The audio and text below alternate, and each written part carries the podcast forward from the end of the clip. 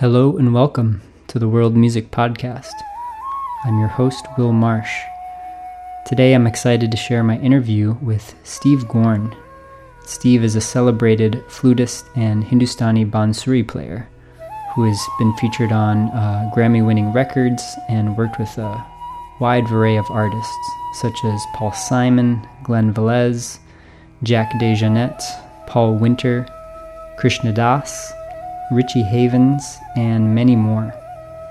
And I'd like to acknowledge Steve as really being one of the earlier musicians from the West to uh, study deeply in the Hindustani tradition and continue to uh, perform and, and share that music in the West. In this interview, Steve shares his uh, amazing insight and perspective on life and music this interview was originally recorded on September 30th, 2020. Enjoy. Welcome, everyone.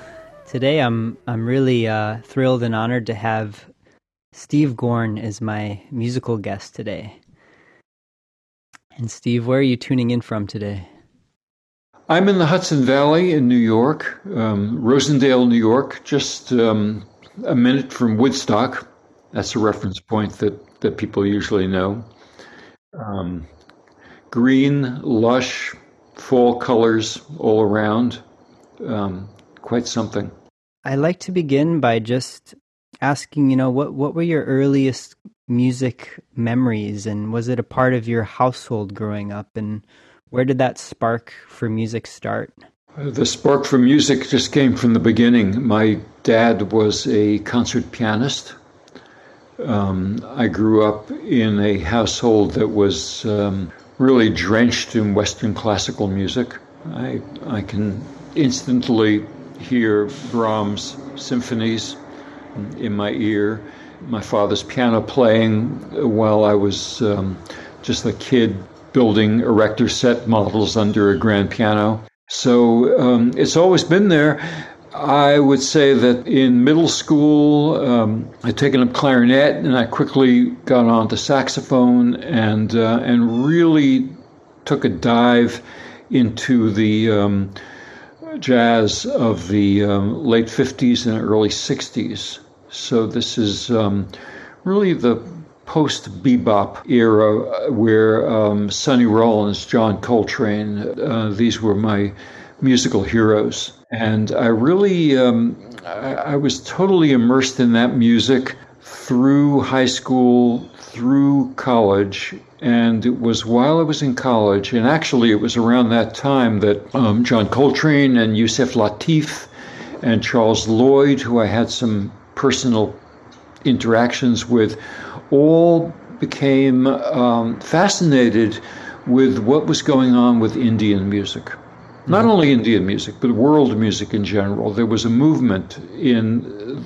not the full jazz scene, but among many jazz musicians to embrace the um, melodic structures of Indian music, the uh, rhythmic structures of Indian and African, um, the modal structures of Middle Eastern music. And this was really beginning to be the ground of an exploration that I just um, went for. I just followed it. And it led me to India in 1969. Um, backpack hippie, clueless, but. How, how old were you? 25. Hmm. 25, yeah. And, uh, and that journey just opened up a path for me. I. Um, stumbled around as so many people did, studying casually, one teacher and then another. And even um, initially, I, I wanted to play the Shehnai, which is the double reed um, kind of wild oboe of India, um, largely because Coltrane had really been fascinated with Shehnai music, it being a horn, and um, I, I, suspect that was really one of his main influences on what he began to do modally, particularly with the soprano saxophone. But but over a, um, a couple course of a couple of months and some traveling around, I began to work with the Bansuri bamboo flute, and that became my instrument. And through a series of um, happenstance, total accidents, and bizarre circumstances, which I think anyone who's spent some time in India knows that um, the unexpected is often where the magic is. Uh, I found myself in Calcutta and was led to a, um, a, a, guru, a master of the Bansuri, a Pandit Gaur Goswami, Goswami, who was a disciple of uh, Pannalal Ghosh, who um, in the Indian music world was the, he was the man who took the bamboo flute, which was really the small folk flute associated with the mythology of Krishna, used in folk music, used to accompany dance. But Pannalal Ghosh, um, coming from um, what's now Bangladesh, uh, began to work with these large pieces of bamboo and um, created an instrument where he felt he could really uh, dig into the nuances that Indian vocal music was all about. And and that was the style that I um, I just fell into and uh, and loved and uh, still love today and it's become the root um, of my of my music in that sense. Wow! So Bansuri Maybe you can share a little bit more about the kind of history of Bansuri as a Hindustani classical instrument. And from what I hear, it hasn't really been that long that it was considered one of the main instruments of the classical repertoire. Is that correct? Well, that, that's absolutely correct. And um, uh, yeah, I mean, what I think I was saying was that before Pannalal Ghosh, the flute was really thought of completely as something for light light music in India, which would be folk music, bhajans, um, spiritual music, but not Indian classical music. It, it certainly was not in the um, ex- it wasn't accepted as an instrument that could really um, give the nuances of Indian classical music, which was really in the hands of either vocalists or the sitar sarod traditions. So Pannalal Ghosh, in a way, had to had to break that attitude, and in some ways, uh, there were many people who didn't feel he did. But uh, flute and uh, Shehnai with Bismillah Khan Saab, um, similar situation, entered the arena of classical music. To um, to many people, uh, indeed, it can um, capture the nuance uh, and to others it can't. Much more connected to vocal music than, uh, as you know, as a sitar player, the um, the percussive nature of plucking strings is not something that was really something that Pannalal Ghosh was trying to uh, emulate. Hmm. He was more into the uh, kind of sliding mir and, and, and, and what's called gayaki, the vocal style, which of course is you know, there are sitarists like Vilayat Khan Saab who will say, I'm playing sitar in a Gayaki tradition. In fact, every, I think every Indian musician will say vocal music is my core, and I'm using my instrument to extend vocal techniques, which is something we could, you know, that I could say more about with regard to flute. But that's um, that's kind of where it stands. And then with Bansuri, um, things began to shift with um, the great uh, Hari Prasad Chaurasia, who uh, living today is the, the certainly the most well-known uh, flutist, and he adopted a style which incorporated more of the percussive aspect of the music in terms of the forms he played. And I think also he had a lot of interest in Western flute players and began to use double tonguing techniques that are that are second nature to a Western flute player and uh, allow that to be part of his display of the music. And within the Bansuri world, there are kind of uh, two camps about that. I mean, there there are the uh, people that lean towards Hari Prasad as being a more complete exponent of Indian classical music, and those that that feel that this uh, pu- more pure vocal approach is is the um, the real deal. But um, there's never any agreement in Indian music. You know that. In all of human affairs, every realm has its politics. Yeah, yeah. But wow, thank you for sharing that. I feel like a lot of people I I recently didn't really know that Bansuri kind of came on a little later from Panal Oh, yeah. Ghosh because I'm trained in the Maihar Gharana originally and he was a student of Alauddin Khansab. Um, Well, that's the now. Now here's an irony. I mean, we're getting into more of the uh, intricacies and and inexplainable things about Indian music, because Pannalal Ghosh was indeed a student of Alauddin Khansab and is part of the Maihar tradition. But then again, so is Hari Prasad through Annapurna Devi. the individual expression is yeah, always going to be Yeah. But I feel that with um, the, the genius of Alauddin Khansab was that when you think of all of the um, students in the Maihar tradition and the diversity right. of the way they manifest the music, I mean, Nikhil Banerjee and Ravi Shankar are playing the same instrument, but uh, yes, they're coming from the same tradition, and yet each of them manifested a um, personal authenticity in the way they treated that music and the aesthetic of what they wanted to um, work with. Yeah, yeah, you're touching on a really beautiful part of the music is there's always that individual expressive quality that comes through even depending on even if you have the same guru and um, that's part of the living and breathing timeless qualities to me of hindustani music raga music is that it's every person will unfold it unique to their own I think that's a really that's a really important aspect, and um, I believe a, a guru has the role of transmitting something, enlivening something, and then uh, I believe a guru also has the. Um, I, I would think that the guru would want you to find your own authentic voice. mm-hmm. You know, it's not like you, you learn initially. You learn, as as I'm sure you know, um, in the oral tradition. You, you you listen and you imitate, and that's that's the way we learn this music.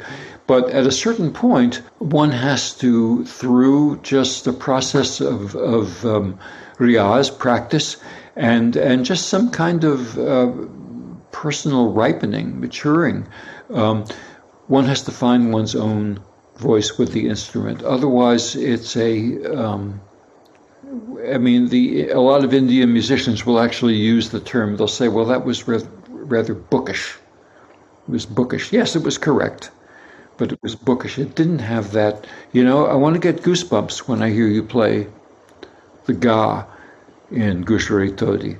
You know, and it's got to come from your own personal integration with that, as well as as well as a tradition. Right.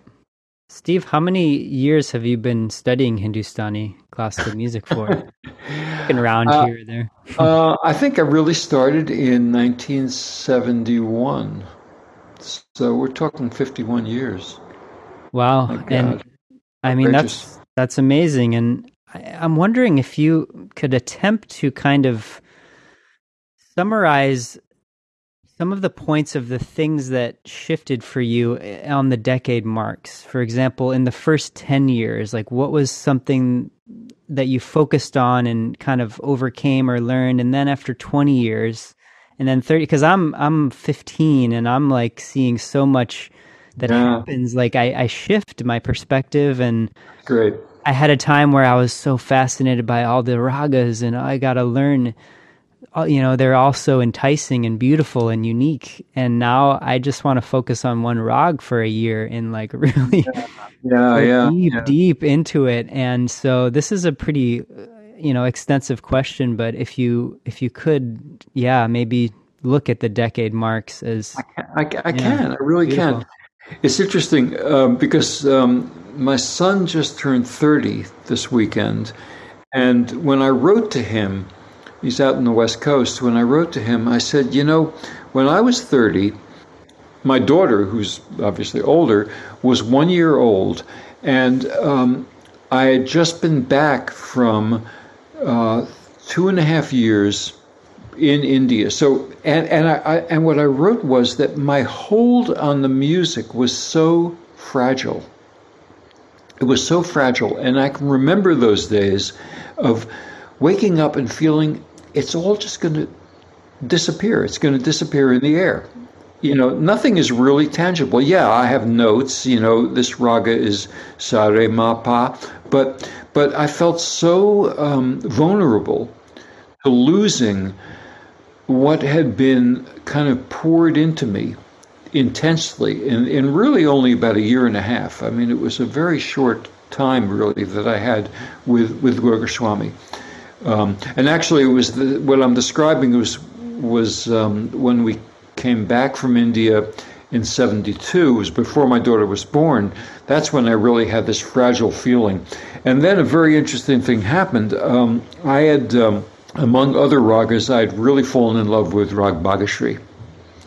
And I was, we were living in Boston at that time, and I was just playing Bhagashri day and night, and, and I was really into my Bhagashri. Now, remind you, I'm alone. I'm, I'm on my own, and I'm just playing Bhagashri. And then in 74, I went back to India, and I kind of just so excited to kind of march into my guru's music room and you know and, and well what have you been doing you know i said well i've been playing i've been playing bhagashri well let's life for me i started playing bhagashri and nobody had the slightest idea what i was playing i had I had, tra- I had on my own transformed it into my own Bhagashri. Wow but I had I had no reference point of what what's the middle road hmm. of you're actually playing Bhagashri or are you just messing around with that scale? Hmm. I mean, it, it, wow. it, was like they were all they were all going, "Oh yes." you know, what exactly are you doing? wow. or maybe I didn't say I was. I probably didn't say I was playing Bhagashri. I just started playing, and of course, to me, it was clear as day. And well, yeah. is it this? Is it that? What's he doing? Wow. And I think it was a wonderful um, moment that I can look back on of how, how in a way, um, how subtle and intangible that oral tradition really is. And, and I think the more you study the music, the more you realize how subtle it is. Um, you don't just, you know, you don't just go, oh, yeah, I get it you know, in, in, a Western intellectual way. I, oh, I get it. Yeah, I play this. Oh, yeah, I do this. I, I know that raga. Um, and that um, over the years, I guess um, five or six core ragas that I was playing, I would put something down, and a couple of years later, get back into it and hear so much more. You know, I mean, it, it seemed like an unending dive into the depth of things. I mean, one wonderful anecdote is that we were playing uh, Bhairav, and I'm following my guru, Gurgoswami, and he plays the Komal Re, the flat second in the scale, and he looks up at me and says, This note is very peculiar. And I, at that time, a totally Western conceptual mind goes, Oh, yeah, of course like that, you know, and just let it go at that. I think it was 20 years later that I was playing Bhairav, and I played that Komal Re in a certain way, and I immediately saw him saying to me, That note is very peculiar. You know, it was like, wow, yeah, yeah, it is. But I couldn't quite tell you how it's peculiar, but yeah, that's it. What you just did, that's it. And that kind of thing, that kind of thing is just such a uh, invigorating moment. And I still have the moments like that. Yeah. I have them with certain ragas where I feel that, that years and years later, I'm playing and I go, wow, that's really, that's, that's it with that note. That, that, with the way these two notes are combined, how this combination, there's a, um, uh, I've been involved with uh, Buddhism for a long time, and in um, Tibetan Buddhism, we, we talk about, we explore what's called the outer, inner, and the um, sacred, or you could say secret elements of teachings. And you could say that the outer element of raga is um, I'm playing I'm playing Rag Bhairav, and here are the notes.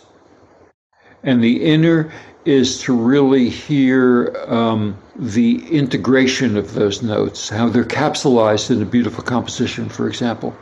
But that secret or self secret aspect is that third one of, of, of all of a sudden the essence of a note which just stops time and space, which you can't snap your finger and have it happen. You can't figure it out and say, do this and you'll get that. But it just arises. It arises out of the um, uh, the, the, the, the, state of uh, some kind of presence, present moment. And that's what, um, you know, and, and of course for the Indian music listeners, the, the rasikas, the people that know the music, this is what always gets them, va va, you know, kya baat Well, what, what, what, what just happened? You know, well, but you know. And those are the things that I think over the course of all these years, I'm more and more just in love with, you know, entranced by, curious about. Yeah, I I totally relate and just love this depth and this side of the music in in the sense and you know there's a saying like one rag is all you need and the way i interpret that is is that one rag is totally infinite and you can never like it's not like a finished piece right your whole life like we talked about you can be finding new phrases and new places to move and and then the other thing that I've interpreted that as is that if you really study one rag in great detail, then you have more access and understanding to other ones.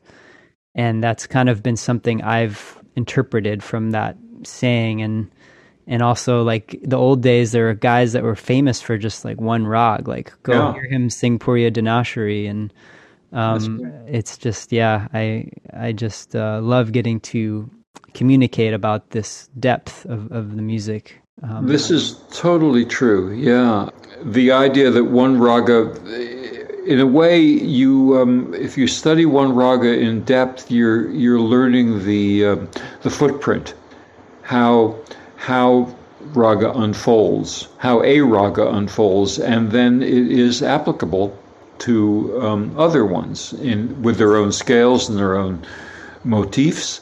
Um, Certainly, yeah, and and that sense that um, you might have a you might have a, a, a what you say like a handle on it or a sense of, of where the energy is really flowing, and then at another moment you might feel you can't find it. Um, there's a wonderful story that uh, Samir Chatterjee, great great tabla player and dear dear friend of mine, told me. He was playing. Um, quite often with um, the late great Pandit Jasraj. And he was in the green room with Jasrajji um, before an evening concert. And and um, and Jasrajji says to Samirda, um, "What what shall I play tonight? What shall I sing tonight? What shall I sing?" And Samirji says, "Sing Rag Yaman." And Jasraj having sung for 60, 70 years, with Yaman, as you know, is like a bulwark of the repertoire, he looks at Samirji and says, I don't have a grip on Yaman at this moment. wow. it's like, wow. yeah. There's some perspective, yeah. Yeah. Beautiful. Mm. wow. Well, we're talking about raga and kind of this depth, and every raga has a time of day or, or, season for our listeners here. And, you know, as I've learned, my teachers haven't really explained that science, but they affirm it and they, they stand by it. And I've done my some of my own research on the prahars, which are these eight divisions of the day, and a way that kind of ascribes a rag to its time of day but when I look at that and in the system, there you know there are al- always some some discrepancies and things, and I feel that there's something more intuitive going on behind all of this that really is mm. something almost intangible that is is realized on a whole other level than even the the scientific explanations. And I'm just curious, kind of, how you feel about ragas and their connections with time of day and and how that was taught to you and, and what it feels like to you. Yeah, that's a wonderful topic to explore. I think my approach to it has been is really that that this music, Indian classical music, which is something that evolved out of um, what we know as Nada Yoga, the yoga of sound. Um, it's a music which uh, comes from a culture that was completely connected with nature was really in tune with nature, in tune with the quality of light of different times of day, in tune with the rainy season. So that so that music became a a vehicle to connect with a different time of a different time of day. And of course, if we think about um, uh, living in a climate like India, where indoor outdoor is is a lot more fluid than in in North America. Certainly, where I live, you know, um, or or when we use electric lights at night, if it if it's sunset, there's nothing other than the natural world. Your connection to that sunset, to the um, and um, Sunset's a beautiful example because on the equator, as I think most people know, um, sunset occurs much faster than it does in the uh, hemispheres f- uh, further away from the equator, it, both in north and south. So, twilight in India is this rush of colors. It's this rush of colors. It's this um, bardo, you know, it's this in between space between light and dark or dark and light. It's um, the experience of if you take a nap and wake up during that time for a split second, you don't know. Is it getting lighter? Is it getting darker? And what do they do with the music? You have a raga like Marwa or Shri. You have these ragas that are unstable, have some kind of floating quality. They're not clearly black or white, this or that. They're this in between state. I mean, that's the perfect example of where music evolved, which reflected this um, state in the natural world. So I, I, I embrace it from that point of view, and um, and uh, you know, and and it kind of just comes about intuitively. I sit in the morning, I play Rag Bhairav. I mean, that happens to be my way of beginning my morning, um, or Bhairagi, you know. So I try, in a way, I try to really, um, I, I, wouldn't say try, I just sort of intuitively uh, go along with the um, the game plan. You know, late afternoon, um, if I sit down and play my flute, particularly if I'm outdoors, I have this beautiful outdoor space to play where I look over a river and the water reflect the trees reflect in the water. And um, something about four or five in the afternoon madhuvanti uh, madhukauns bhimpalashri they just seem right. They just seem right to me. Earlier in the morning um, todi it just so so i'm really um, kind of embracing this tradition. And um, didn't get. I mean, I've had different gurus talk about it, but um, I think I'm more influenced personally with my sense of um, of a Buddhist sense of sort of sacred world and presence. Mm.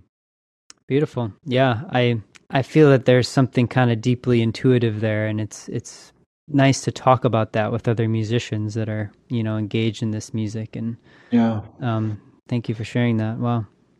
It's wonderful to play Lalit at 4.30, 5 o'clock in the morning. I've had fabulous opportunities in India to play at all-night festivals and play at that time, or to hear people sing that. I used to, I mean, I was, when I was in India, Amir, the great Amir Khan Sahib was alive, and he was famous for his Lalit at 4.30, and, you know, and you'd be at these all-night concerts, which is another thing that's interesting because the the sense of um, staying up all night to hear music and hearing music at a time of day when it really is to be played is like a um, it's a meditative experience. It's a sense of, of being, you know, falling asleep, nodding out or something like that, and then waking up into this world.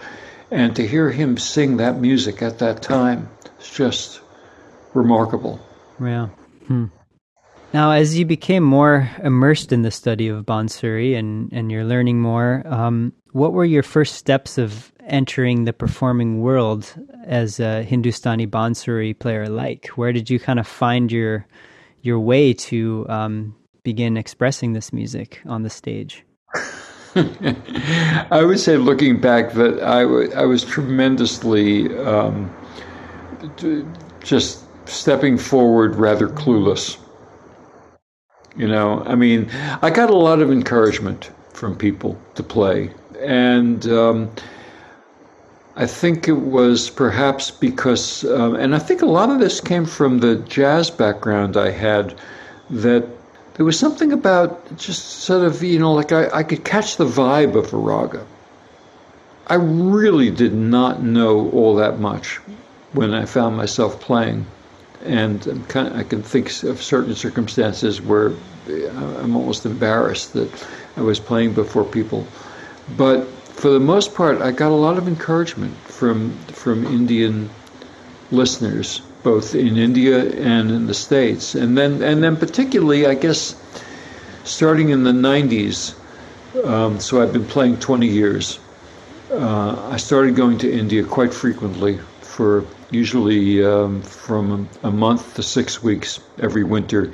And um, with the um, support of a number of, of Indian musicians and music critics, got invited to play in these festivals um, and play concerts for people. And um, I think a lot of it was that that that a lot of those uh, people that su- were supportive were just very um, pleased that, that someone from the West, someone from the kind of land of milk and honey, wanted to come to India and study this music seriously. You know, and there was just tremendous appreciation for that. So, so that that was kind of an entryway um, that that led me into it. I've I've never been under the.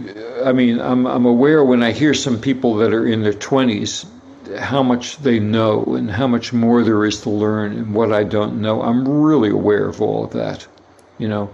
But at this point, I kind of feel that um, I can show up and play something. Uh, I can play it from my heart.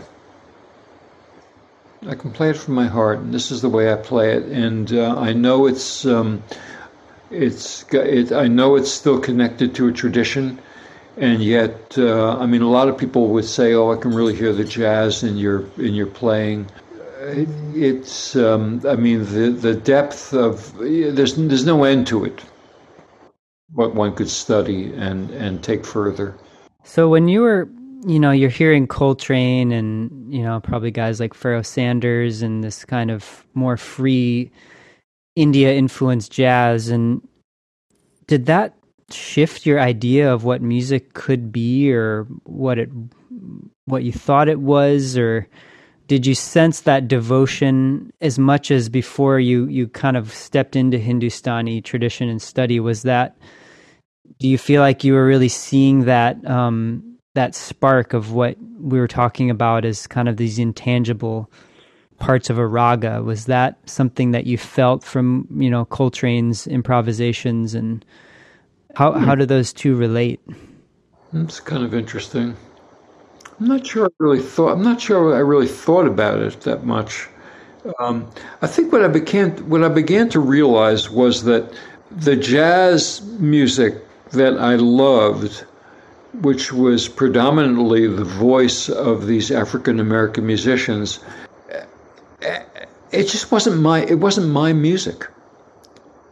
I, I, played it, but it wasn't. It just wasn't my music. It was as simple as that. I listened to Eric Dolphy. I mean, I you know I really n- know that era of jazz very very well, and I love listening to people who really play it thoroughly. But uh, for some reason, um, I stumbled onto something in India that I felt was more um, true to who I was, who I am, and um, and as much as I can um, hold on to that, the more the more honest things are. I'm actually playing a little um, program this weekend. It's been wonderful to have these outdoor events where people can actually come. And and I'm playing with a fine jazz guitar player and drummer, and it's kind of a it's kind of a jazz setting. And I was just telling a friend earlier today that for me, my task when I'm in that situation is to not get drawn into trying to play like a jazz player, because that's not what I do well but to find a way to bring into that music this voice that's coming from that's coming from in, from Indian music. Hmm. Wow. And sometimes that's a challenge because it's very easy to get to get kind of swept into, you know, all of a sudden I'm just going you know, and it, it that's not what I should be doing. Hmm. wow.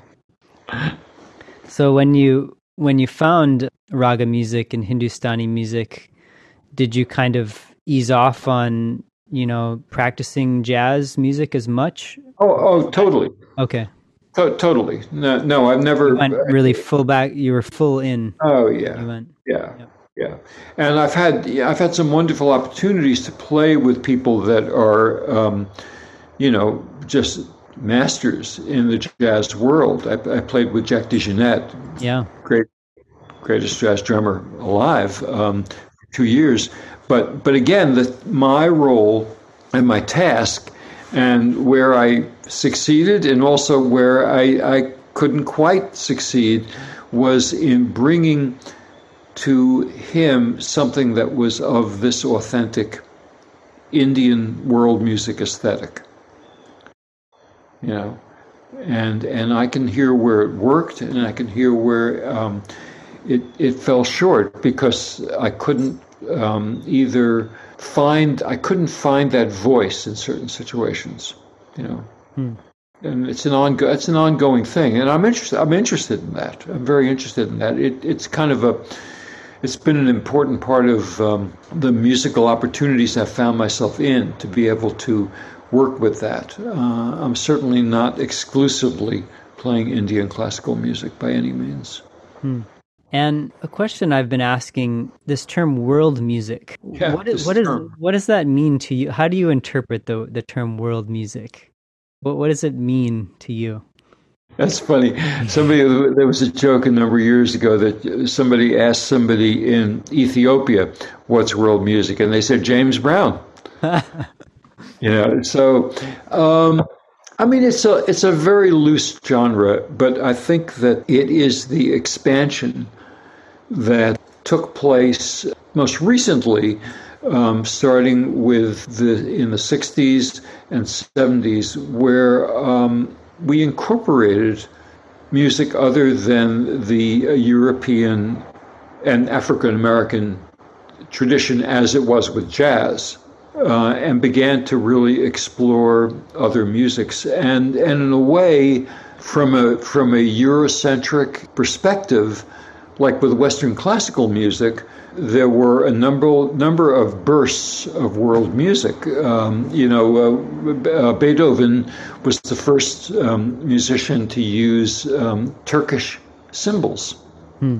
Turkish music. Debussy heard gamelan at the uh, Paris World's Fair in the 1890s, and that totally became a, um, a, a palette, a tapestry of his. So, um, so there are numerous uh, times that this has really happened. The big difference was that in the 60s we had recordings. We had uh, wonderful um, anthologies by Nonesuch Recordings and the UNESCO series of music from all over the world. And both Western classical composers and jazz musicians who heard those couldn't help but be influenced by it. And, and that led to the first um, you know, you could say explorations with this.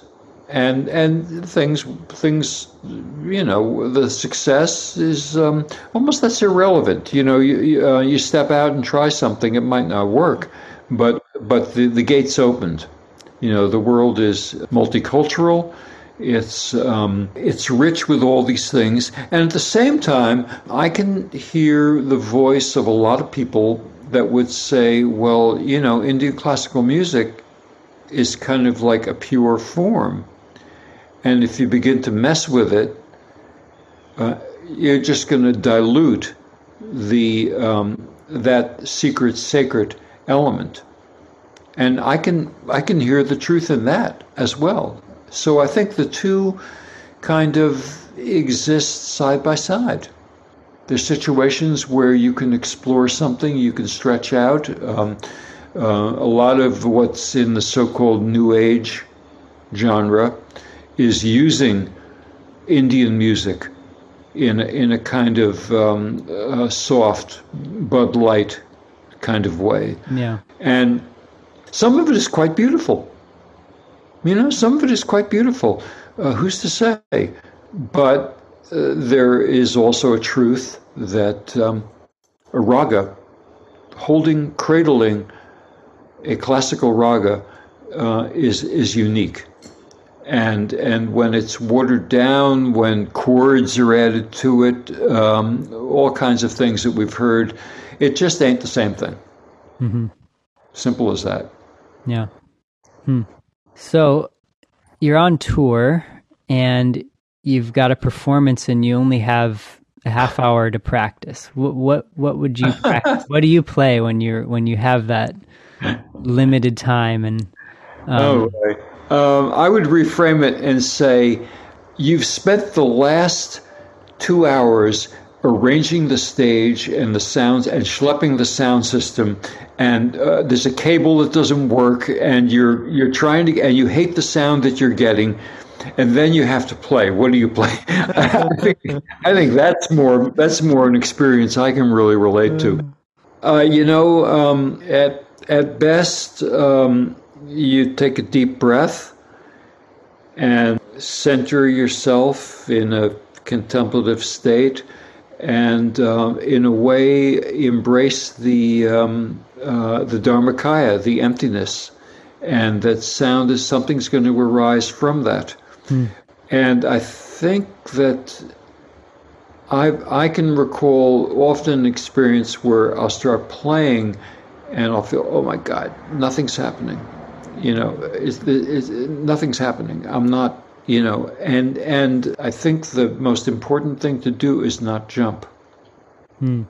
not jump and and and try to uh, and you hear this in a lot of people's music where where they just want to they're afraid they're going to lose your attention and they start flailing around right away hmm. um, rather than just holding steady and and believing that trusting trusting that some something will come out of that steadiness, and will it'll that'll be the real thing, rather than oh I just started prancing around and you know running through hoops. Yeah, yeah, yeah. That's definitely the one of the challenging parts of performing. I mean, I'm a little jealous of of you uh, guys who can spend um, a fair amount of time tuning. Mm. You know, you can spend ten minutes you know sometimes the audience goes come on already but but you but your tuning is more than tuning the instrument. You're tuning your mind as well. Hmm. and and this is very different with the flute where um, if you haven't had a chance to really play in the green room you've got to you've got you've got to really either find it on the spot or be willing to um, be patient with finding it. That that gives me a a broader perspective of the tuning. I, I appreciate that. I'm I'm going yeah. to see that as a as an opportunity now. Wow. Hmm. Well, we're always jealous of the travel friendly qualities of a flute, but I guess everybody's got their up and down with their chosen instrument. right. right. Mm. Well, you know, the world's going through a lot right now, and, you know, we're in interesting times. And I'm just, maybe for our listeners, if you can share what what is really the role and potential of music right now for oh, Boy. for people and for even maybe for your own self and yeah I'm I'm assuming that a lot of tours and performances have been canceled and you know you are still accessing music and how can you kind of share some of that inspiration um, with the broader world and, and our listeners I believe that music and I would say the arts in general are vital, absolutely vital to the well being of um, us all and to this fragile planet that we live on. And that music has the possibility of individually synchronizing our mind and our heart, our mind and our body, and on a um, on a social level, um, offering something which cuts the aggression of speediness, a sense of uh, what's going to happen next. A um, music has that ability to allow you to rest in your true nature, and that true nature is not the world of hope and fear. It gives us a moment of sanity.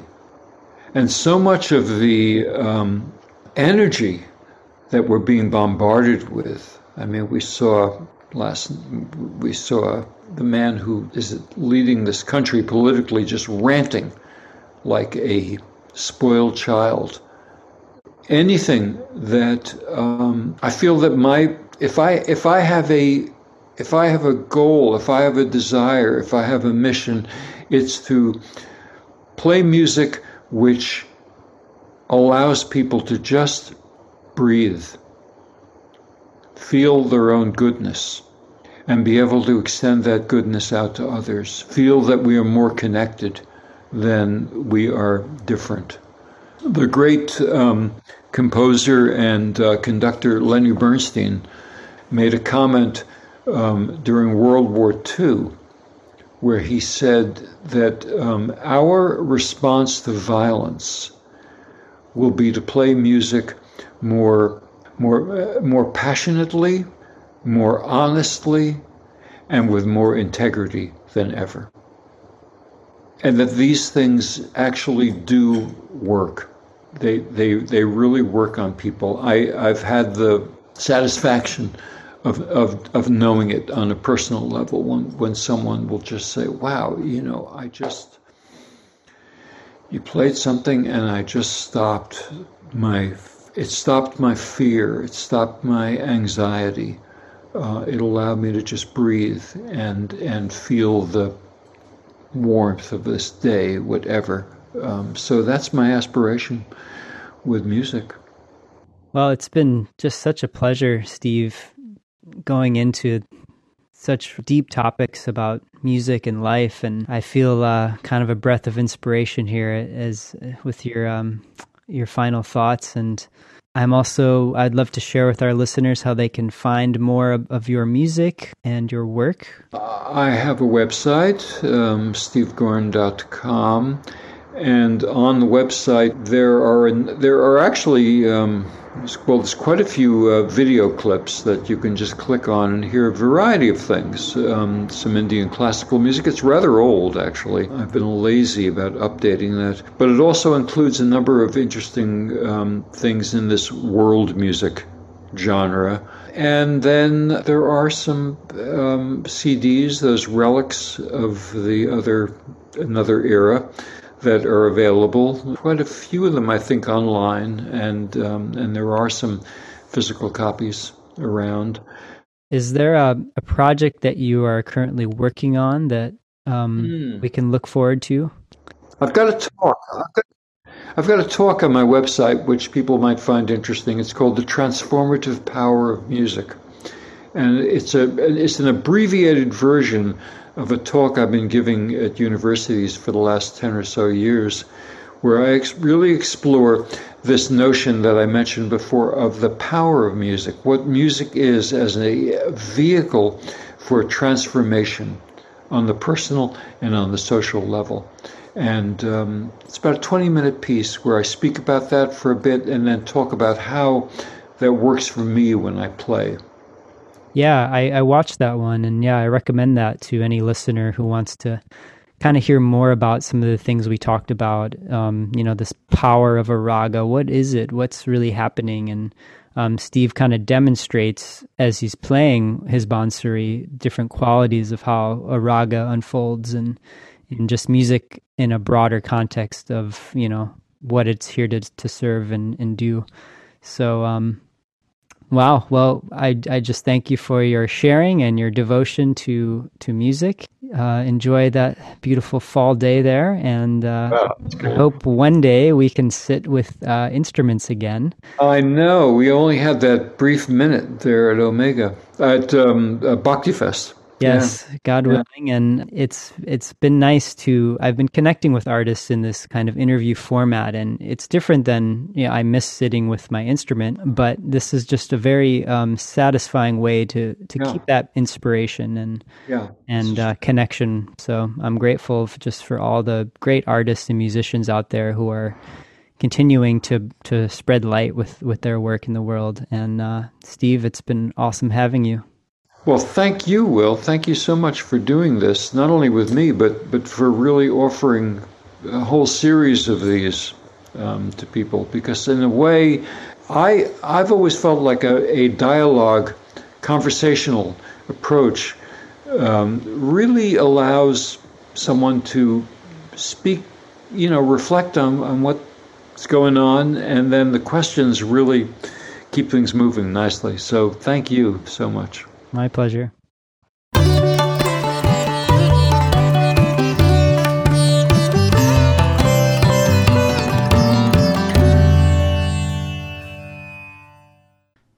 Thank you once again for tuning in. Your support is much appreciated. Please consider taking just a moment to write a review and to like and subscribe to the World Music Podcast. It'll really help us reach more listeners. And I'd like to take a moment to share one of my offerings. Uh, in this past year, I've created an online course that is called Raga for All Instruments. And the vision of this course is to share the uh, beauty of raga music from the Hindustani tradition with musicians who maybe come from a different background and want to go deeper into these amazing raga melodies. Uh, this course is taught in the key of C, and it's aimed really for, for any musician on any instrument or vocalist uh, with a desire to have a deeper understanding of this amazing music. You can find more about this course by visiting my website, willmarshmusic.com. You'll see the link there for the online course. And bear in mind that the first four videos of the course are free, so you can go ahead and dive in and check them out and uh, start your journey into raga music. Thank you so much and see you on the next episode.